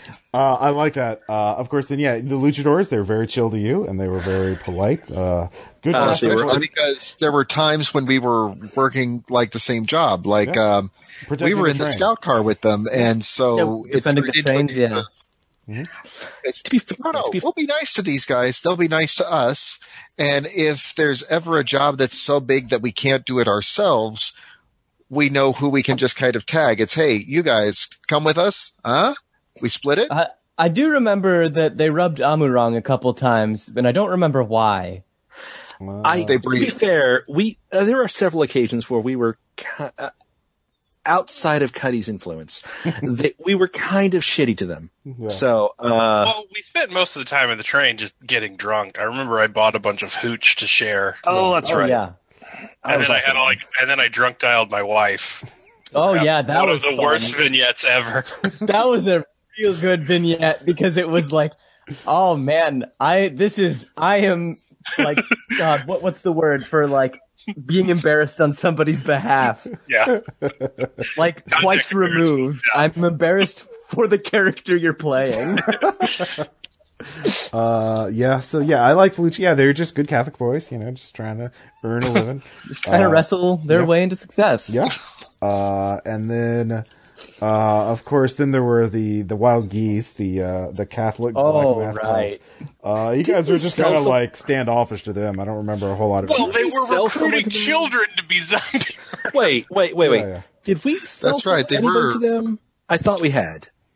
We sold something to them. Probably. We Yeah. hired, Uh, no, no, you sub- them to do stuff. you You, guys, hired them uh, to clear something for your retirement plan. Yeah, no, Oh, I, I hired right. them to clear the place for my farm. Yeah, yeah, we go. I remember that one. And Cuddy also hired them to clear out the silo that would eventually become his cultist stronghold. Right. Mm-hmm. Oh, right, which has probably been overrun by now. Uh, that's just, that's, What? that's just, you know, after the epilogue, that's it. I, I don't have it That's part of Caleb's next Kickstarter campaign. There you go. Uh, Kill Cuddy. there Yeah. was one other group. That's um, a you're you're somebody else's Mr. Joel's. yeah, exactly. Oh, probably. Go into that fucking house of Hey, nightmares. I gave you material, man. what would you say gratitude? of worth in there? Like, what would outweigh the dangers you would have to go You're, through? God, you're like, I want to 2018 retire to be the doctor from Day of the Dead. No, no, better yet. No, Oh, ready? No, really, legitimately. Uh, research that DHQS wants. Yeah. Okay. across the board. That data is worth tons and tons of bounty because he's probably got data on a crap ton of aberrants, especially You're, new you're like a constellation. deniable scientist, like how we fund terrorist organizations Oh, geared in the right direction. Like, Sadly- well, I didn't shoot him. We just gave him a bunch of guns. Like, I just gave him a bunch of petri dishes and vials and shit. Uh, When what you think about it, on him? when you put this all together, Cuddy's arc didn't change as much as you think. It just got more severe. Yeah. Yeah. That's true. He was going to come back and report a bunch of research on, you know, all this. Instead, he generated the research. You know, so Um, there was one other Taker group, remember, and uh, I remember you guys were kind of didn't like them too much. The Lifeline admins, uh, who who ran the Lifeline forums for the area. oh, them Uh, fucks. Yeah, they were professional and competent. Yeah, and you guys are like, oh, fuck those assholes. Didn't they steal something from us once? Like a Probably. job or something? Uh, well, they were bidding for a similar job, Yeah. That's right. and that's why we went fuck those assholes. yeah. Oh yeah, that's right. Uh, We then there was didn't much- actually burn them directly, but we burned their reputation pretty fucking hard. Yeah.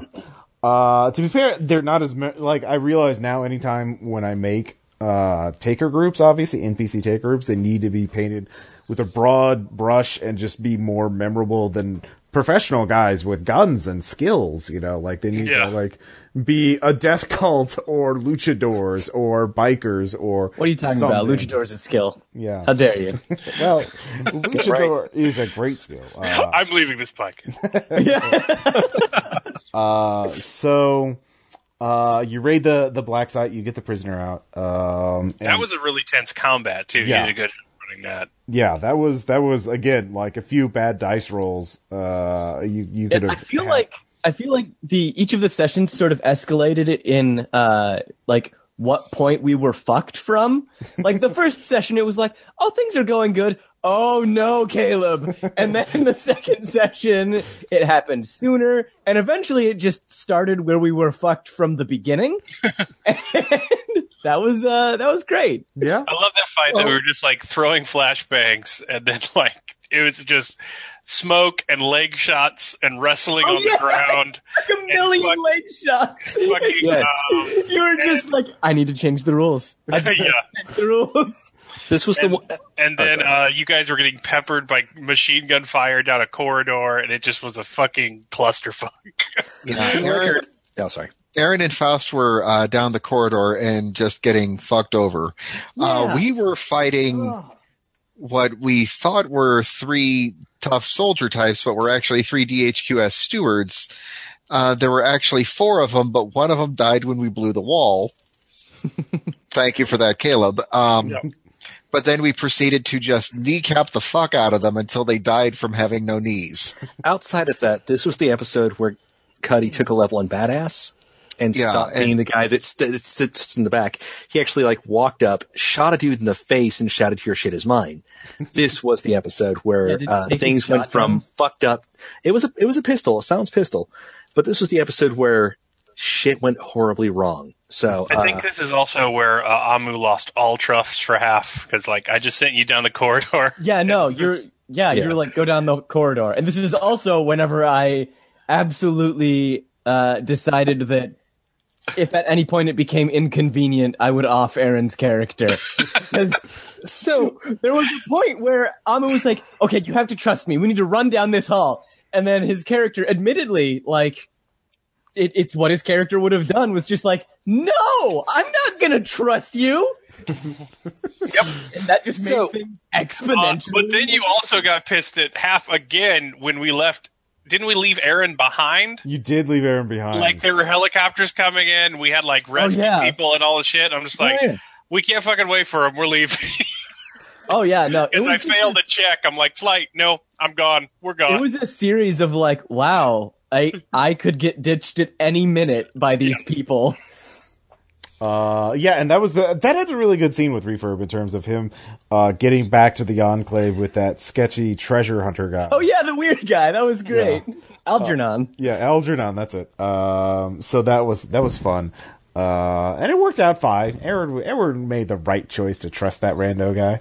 Uh, yeah, that turned out. I think. It, it turned out okay. Um, and then of course you guys had this huge cache of computers and laptops and hard drives and things that were all That we encrypted. couldn't sell. uh, not on the open market, but you could find a buyer for them, uh, which you did to mo- the moths.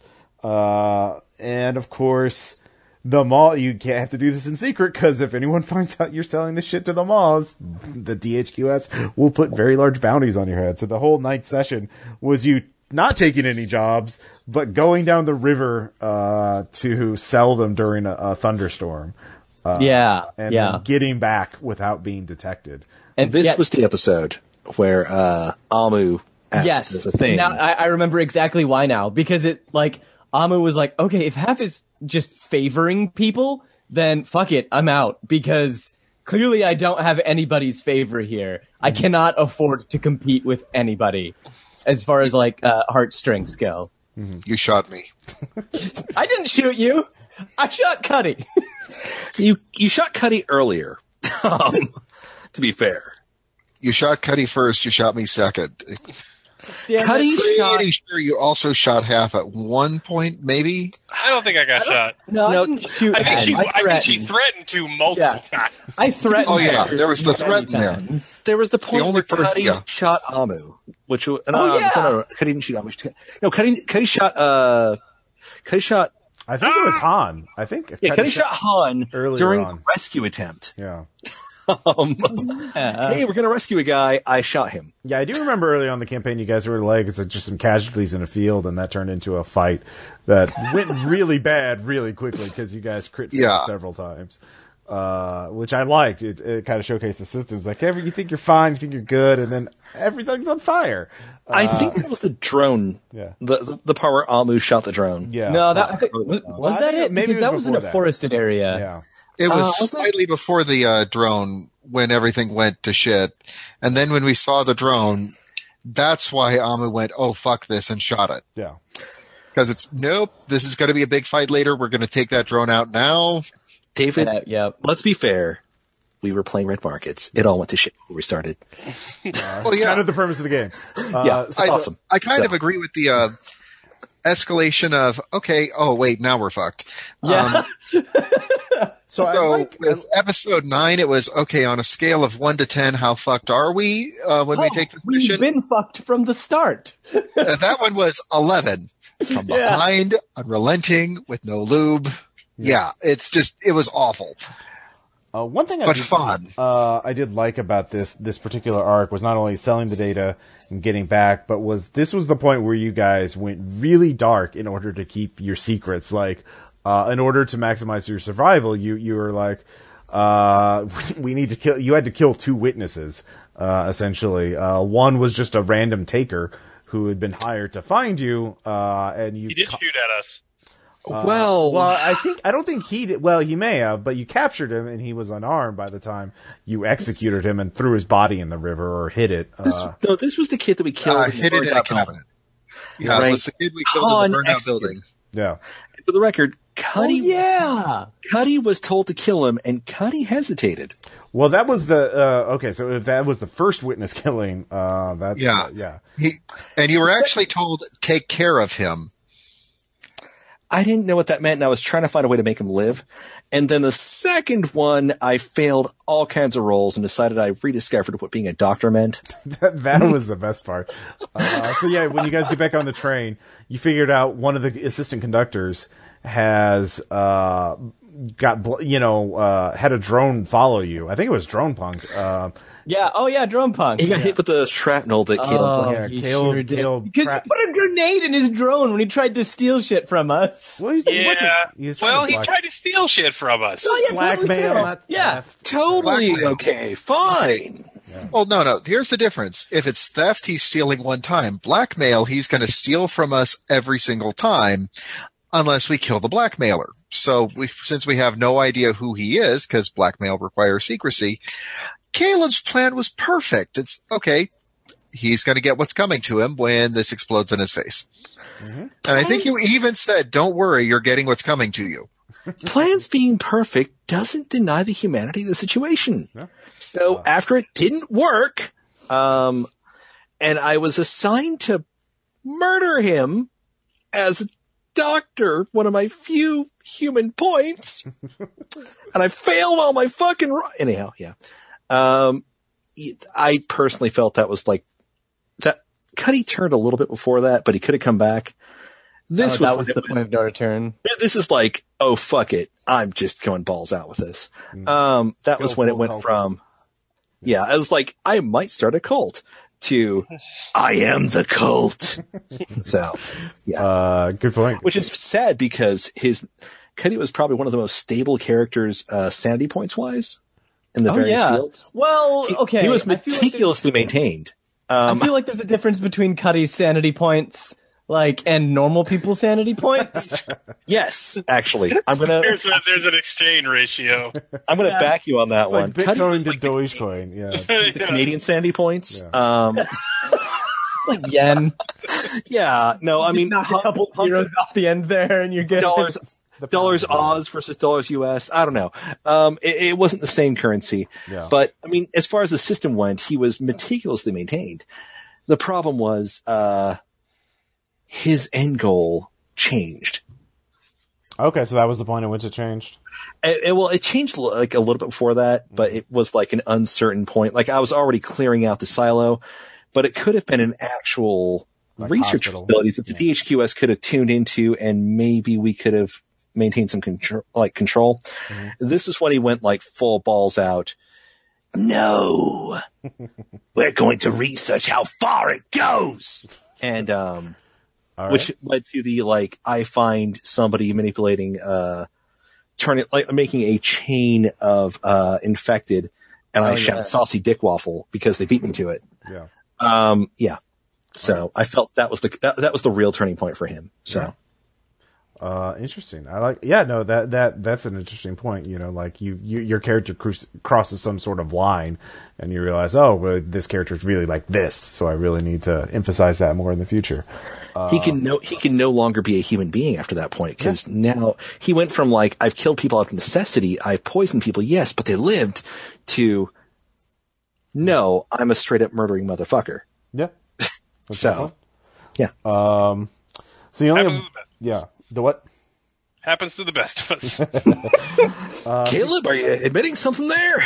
No, So you only had one job left, uh, which was the Seven Samurai job uh, in Big Sky Country, uh, which was done through a lot of different factors. Um, and this was also the time where you didn't do the hearing aid job because you didn't want to face another aberrant. right? so, yes, Um, yes. Well, of course, you didn't know you'd already faced an aberrant at that point. so, Well, Oh yeah, true. And any anybody uh, have anything to talk about the the Seven Samurai job, Big Sky Country? Because I mean, next up is Mister Joel's, which is sort of Uh, well, there was Caleb's flip out where he was ringing the bell and losing his shit, and and even Cuddy is going, "Oh God, you're going to expose us." Anyhow, um, yeah, Well, and I thought that that one too. Um, we planned out how we were going to make the most out of the incident, protect ourselves as much as we could on the Magnificent Seven, and then proceeded to catch the truck in our own trap because the person driving the truck Oh. didn't realize the trap was there. Oh and yeah. then, yeah. Oh wait, this was the man kebab. yeah. This was, was- man kebab. Yeah, there was a This pretty was brutal shootout at the end too. Uh, also, that, that was the one where I said I stab a guy in the neck and shout, "I'm a doctor," and everybody went, "No, you just scream." But either way, I'm still going to keep saying I'm a doctor every time I do it. So. Uh, ah, ah, ah, I have crushed a guy's throat on video. Oh yeah, oh, that's right. yeah, He's yeah. Ali Mod. Yeah. a lot happened in this episode. Really, it was a really busy episode. Yeah. Um, to be fair. I almost died. All right. But I you also sniping managed to pull off a massive um, throw with a uh, Molotov cocktail. We even were humming Yeah, chariots think of fire when out you were throwing it. Yeah. Uh, yeah, you guys were a pretty finely tuned killing machine uh, by the time you were uh, ready for Mister Joel's, and I think that's kind I got those roach points, man. Yeah, you got those I got roach those roach points. I'm good at everything. Well, and on that one too, um, I still keep thinking back to the the movie, the either Magnificent Seven or Seven Samurai. Either way you want to look at it, it's just you do realize that like half of them die, right? And we all walked away from that Yeah, barely, but yeah, David, did we really all walk away from it intact? okay. Was that was that we the episode all where Hap walked started and or limped away and no I Hap was. started uh hallucinating the episode before but Oh. That's the one Yeah. yeah that's the one where you really really started taking it to extremes good point. Uh, yeah, no. So I mean, if this campaign had gone on a lot farther, it would, it would have been interesting to see. Uh, but your character I think it would have gone about one more session and then we would have died. just pushed it, Died or imploded? yes. also yes uh, taking too big of risks. Uh, so yeah, the next was Mr. Joel's. Uh, again, this was done collaboratively, um, in terms of like what two banners really stood for and, uh, what was really valuable about that. Um, I definitely probably, I think you adjusted the rules for it after we did that, right? Like, uh, based on the, how we, how it came out? Or did you, Caleb? Uh, which one are you talking about? the Mr. Joel's, like, because we did collaboratively, like in terms of like what two bur- banners really meant. Because Yeah. we went around and like it was a roll off to determine who whose story was right. Well, we added different ways to do it. Yeah, Like Clave creation, we um we messed with that a little bit uh, and and giving various options in how to go about the sort of collaborative method of it. Because I remember David said like, yeah, it's in a theme park in California, uh, Lake Tahoe, Lake Tahoe, So- border between California and Nevada. and Nevada, and we're you're located in Colorado, so I had Yeah. to. Yeah. Okay, I failed geography that night. I was kind of fucked up on cold medicine. Well, I mean, It's fine because I had I, it just it's it was a challenge, and I west of the Mississippi, you know, yeah we, uh, we already did that with the Chicago thing. yeah, so. Um, West of Chicago. yeah. Well, to be fair, I think Chicago would have been nuked or taken over. I don't think that would have uh, survived. oh, Uh, Chicago's going. Well, I'm talking about the brutalists. yeah, yeah. No, I know. Um, so West of the Mississippi, Chicago. yeah, uh, I was The thinking- river can change course, yeah. Uh, maybe. So I, I, you know, came up with the airship idea in order to um, uh, have a justification. That's that's why you're so focused on two banners because you had a, a one way ticket to it. Um, Oh yeah, that's right. We had a. Wow, yeah, that was like our last reprieve. The And one that then- you guys were smoking on? yeah. Yeah, Yes. smoking and getting pounded on wine. I think. Probably. also, yes. So yeah, Mr. Joel's. Um, you know, I, I had to go all out. Had to come up with a new aberrant type and uh, crazy cult to defend it. Um, and raiders slash cultists because they were essentially cultists who've been co-opted by raiders, and you know, then they just uh, all kinds of crazy. Because you you uh, that was one of the obstacles um, that you had to face. Uh, so any yeah, what what what you guys think about uh, Mr. Joel's, uh, Caleb? Yeah, I liked it. It was um, pretty intense with all the uh, all the stuff going on. Uh, the archivists. It was interesting that you made the archivists like really bad guys. I thought that was kind of cool. Uh, I hadn't considered making them that like over the top. Well, to be fair to the archivist, uh, they I had them. The reason why they were so violent was because they had been sort of taken over by raiders, uh, and the raiders kind of like you know made them- Literally called themselves the Four Horsemen of the Apocalypse. Yeah, so Yeah, they, yeah. They, they kind Real of jackass move, by the way. Fifth Horseman. Come on. uh, that was taxes, right? yes. Yeah. Yeah. I was down with that. Yeah. So. well, we're just it's I'm just being thematically correct. You know, it's it's a, it's a game of economic horror, so taxes has to be the end boss. Uh, am I right? So, um, Yeah. David, It's okay. We got a return. hey, Hey-o. we got a refund. Uh, David, any thoughts on Mr. Joel's? Um, I thought that it uh, turned out a lot better than um, expected. The look on your face when I said, "Well, maybe it's actually just an amusement park," you had a look of glee, and I think it was because you were going, "How can I turn an amusement park into a place of horrors?" Yes, so you're welcome for that. Um, but yeah, absolutely no poker face there. I'm thinking, regardless of what the rolls landed on, it's like, no, fuck it a- amusement park. It's going to be in an amusement park. We have to do amusement park.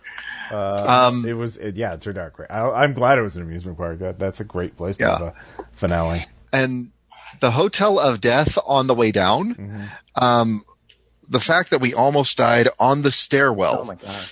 uh, just kind of says, no, no, we took the how fucked are we dial and just went up to 11, ripped the dial off, put it Yeah. back on with the 11 at 1, and turned it up again.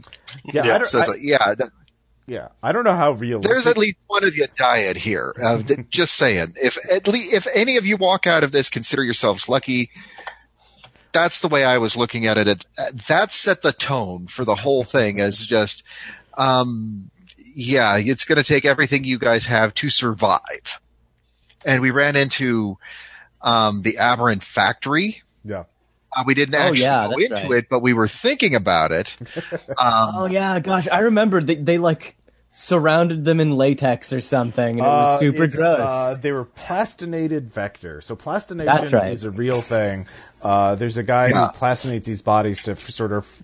It's a clear plastic uh, substance uh, that uh, preserves them. So if you type in plastinated uh, art exhibit, you can see all these human corpses that have been they, they've been skinned, and you can see their muscles and stuff like that. yeah. Or just uh, bodies exhibit. yeah, bodies Um, exhibit. That's it. And That so, was cool. But there was another one. There was also the ganglia in Yeah. the sewer. Yeah. or in the water supply. yeah. So we ran into one aberrant, and then we ran into another aberrant, and then we ran into an evil player character group of five. Yeah, it was pretty fun. Um, and you guys overcame it. Uh, but I yeah, the, I don't know how realistic the plastinated vector would be. I just thought it looked cool, and I thought it sounded cool. So Does, I, does, I don't I don't know if that makes ha- sense? Yeah. Um, I mean, I'm sorry if I if I dealt if it's aesthetically incorrect for the setting, uh, Caleb. It's fine. Uh, well, th- there you go. You have permission to use plastinated vectors. Uh, It's a skinned corpse running at you, and it's covered in plastic, so your bullets are kind of ricocheting. Yeah, that that's. uh, it's fun. I give it a nine. Yeah. Uh, Sean, any thoughts on Mr. Joel's? Um. Okay, there's a lot of little, like little things. Again, the pl- uh, the multiple vectors were cool. Again, from where I was coming from, playing the character that I was playing. Of course, I had a lot of comments on you motherfuckers. You beat me to it. Um, from where he was at that point, where he's like, "No, I'm going to create my own special vectors. I'm going to weaponize this shit. I'm going to sell it. I'm going to experiment." Uh, there was that. So yes, I had a lot of uh, very uh, verbose commentary. And, uh, no, also one tiny touch that I appreciated personally is that you used my suggestion as a trap. I loved it. Uh, which one was that? Uh, That was the, the- malignant and the sewers, right? Oh, No, actually, it, It wasn't was that the- one. no, it was that truck that had the actual uh, ID card printers. So Oh yeah. could- so that you could essentially go to any DMV oh yeah. and just start printing your own fucking money. Uh, Shit, man. Didn't I have that rigged up as a trap then? Uh, Yes, it was a trap. I, I loved that. So, um, it was great. So it was like a great acknowledgement. This was also the session where a lot of us just like went balls out and, uh, sacrificed everything. Uh, didn't Yes. Albatro bite it? Yes. How did Yeah. how did how did Albatro die again? I can't remember. I think he Um, got sniped. taxes Oh, blew yeah. him out of the air. Yeah. And a lot of us just went full on over the, you know, over the edge, over the, out of the trenches, attack mode after that. Yeah. which is kind of funny. Um, and we just, yeah, the only reason we probably won is the fact that we didn't dig in and wait to be attacked. We just went balls out crazy. We will Yeah, kill we you. did kind of run straight at them. Yeah. I Yeah. do know that I can't Well, let's remember. see. Tom and I had took like on a war Oh, at the sorry. top of the uh, tower, and then we fought pestilence at the bottom while um, Caleb was pulling the old west gunslinger. I'm going to make you dance by shooting at your feet, except instead of using bullets, he was using grenades on famine. There was a lot of explosives in that episode. There were. We just went balls out crazy, you know, we will fucking murder you kind of, you know. Mm-hmm. For, eh, we knew it was the end. We knew this is, it's this or nothing, which Go out with a bang. Uh, it fits in Mr. Joel's, Yeah. right? It- It's this or nothing. And, uh, I felt that we only could have pulled it off because we did that. So it was cool. I loved it. uh, Faust, you were talking, saying? Uh, yeah, no, there was there were two parts that I really enjoyed. One of them was where I thought Tom's character was gonna die when he fell from like the roller coaster thing right onto his head. Oh yeah. Uh, and then the second part was whenever I remembered that narrative effects can be triggered by critical shots, and I think I knocked somebody close to the edge of the roller coaster, and then um, it was either Refurb or Han that pushed them off the rest of the way. Um, actually, no, it was Hap because that was the moment where Hap grabbed Death. Death was right at the edge. Death Oh, yeah. grabbed his arm, and Hap says, "You can have it," and then just Yeah. pulls the strap and lets him fall with the arm. Yeah, that's that right. was so good. That was pretty uh, dramatic. Um, so yeah, no, I mean, you guys, uh, you made your roles. You you uh, had a you know uh, were appropriately aggressive. You uh, uh, made the right calls, basically. So yeah, you you, you nailed Mr. Joel's. Um, I thought it went well. Uh, and so yeah, the epilogues. Um, I uh, Caleb, you got to talk about your epilogue because I even tried to save Hap uh, a little bit. I did too. Yeah. I know, but it was like, Yeah. I mean, if you put it on the dice roll, it's the dice roll. Yeah. And I put it on the dice roll, and Yeah. that's what it was. So I uh no, I, I wasn't was. necessarily trying to like I was trying to save him, but that's not necessarily the result I wanted. I just wanted the most dramatic result, and I thought it was interesting for Hap to turn down help from like everyone. Yeah. Yeah, he was done. Uh, Yeah. It was. It was. It was over. In the in the alternate universe, uh, when the die came up better, uh, what what what, what would have happened? Uh, what would you have narrated for Hap? Uh, had he gone? Had his uh, family gone back for him? I mean, it would have been pretty similar to um, what I did in the Dream vignette, uh, talking about like he sort of lives life quietly and uh, you know tries to take care of his kid and you know keep under the radar about being immune and all that kind of stuff. Okay. Uh, yeah, but I mean that just wasn't in the cards for him. So yeah, All right. Uh, so yeah, no, I felt that you know very haunting kind of uh, epilogue for Yeah. him. So very Hap had a bad end. Yeah. It, it was really well done. It was very well done. It Uh, was. It was. uh, probably the most yeah dramatic out of all of the endings. Um, except of course, whenever we do the follow up one shot of you know uh, art, you know, uh, uh, let's see here, um, going up the river to kill Cuddy. You know, Yeah. Yeah, my only friend. yeah.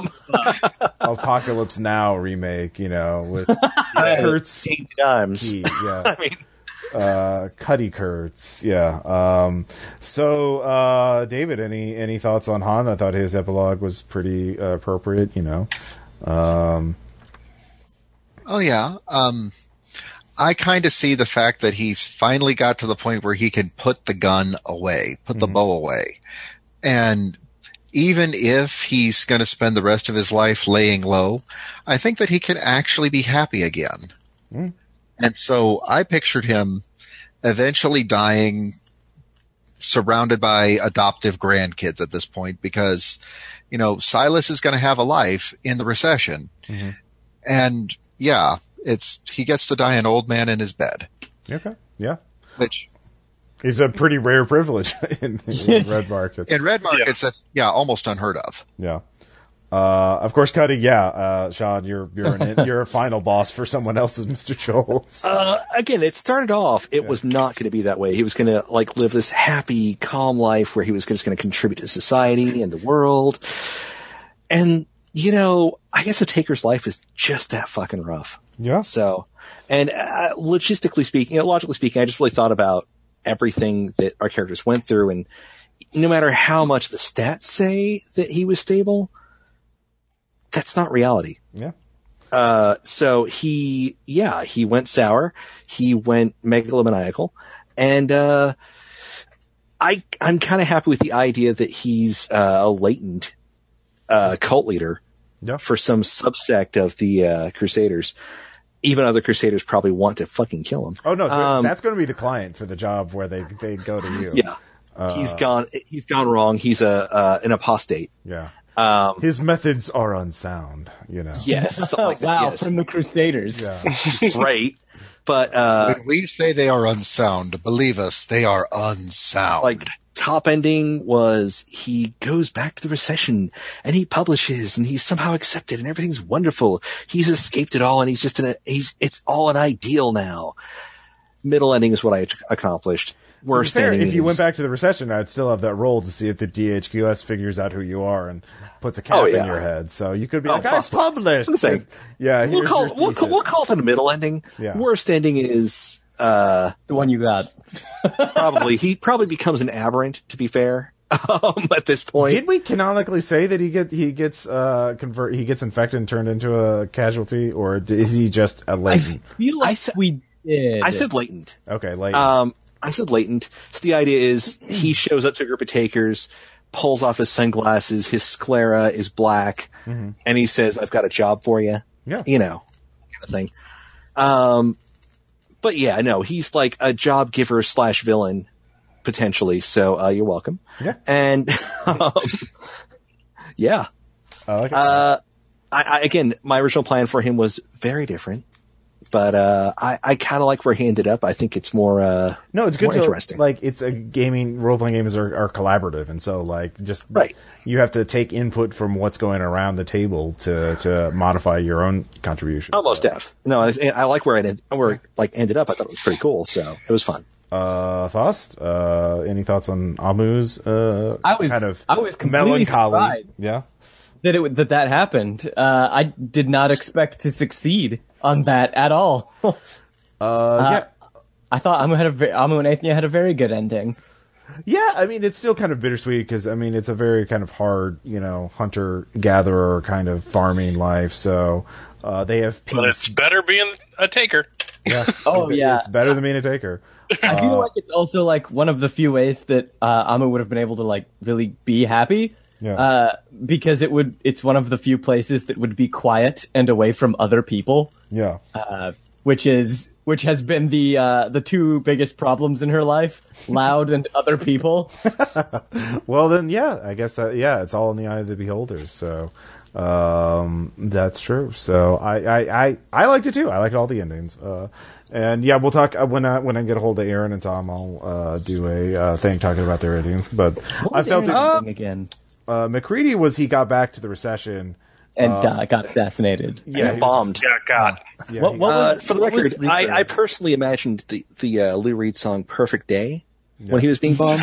so I couldn't. I thought he was hit by a car and like he, Yeah. his spine. I was broken. forget. So like even though he was a vector, he was just c- crawling along on his hands. So he like he was not even a threat. So um, or he's at the bottom of the ravine or something like that. So uh, yeah. And what happened to Refurb's character? Uh, Reefer just I think- became a full time mechanic. Like he built a vehicle to go around being Mister Fix It. Oh, yeah. system. he finished the truck, the rail truck. Yeah. I totally forgot about that. So Yeah. he's just working for a living and just in a nice. Man, bummer. Yeah. I guess do what you love, though. Yeah, exactly. So uh, he he's not quite. He doesn't have to get shot at all the time, uh, which is an improvement. So um, that's Only good. some. So that was Fallen Flag. I, I had a great time running it. I think it was one of the. It's been a really rewarding campaign uh, for everyone. Oh Uh, yeah, Fallen Flag is one of my like favorite campaigns of all Two time. banners. Yeah, Yeah. Two. Thanks for playing, guys. You guys, Yep. it was really awesome. It was amazing. yeah. So Two banners and the Delta Green game with Dom are like probably two of my favorite games of all time. Uh, yeah, God's teeth. Um, Caleb, any thoughts on uh, uh, Red Markets as a game after you've experienced it as a player through Fallen Flag? Uh, I really enjoyed playing in it, and I mean that was the ultimate goal. If you're going to design an RPG, is you should probably make something um, you not only want to run, but because you can't get into the into the book with people, but um, something that uh, you want to play in. And I really enjoyed playing it. Hap's like one of my favorite characters. I, it feels weird saying that and really like self congratulatory and gross, but it's was true. great though. Yeah, and uh, it's one of my favorite campaigns too, and like that's that's the design goal. So I mean, if Red Market succeeds uh, and gets past all the the businessy printing stuff we're coming up on, I mean, it will be a game that people play because of you guys in this campaign, and I really appreciate it. Woo! When Yeah. it succeeds, Caleb, not if. Yeah, well, Oh, okay, yeah. It'll do Let's well. not- Take breaths. There's not enough wor- wood in the world to knock on. All right. Uh, it's his Mr. Joel, so you don't you don't you don't talk about it. Uh, all right. So instead of red market, we say red. Mar- instead of two banners, we say red markets. Red markets. Red Markets! All right. Red markets. One forty-two. RPPR. Uh, talk to you guys later. Bye.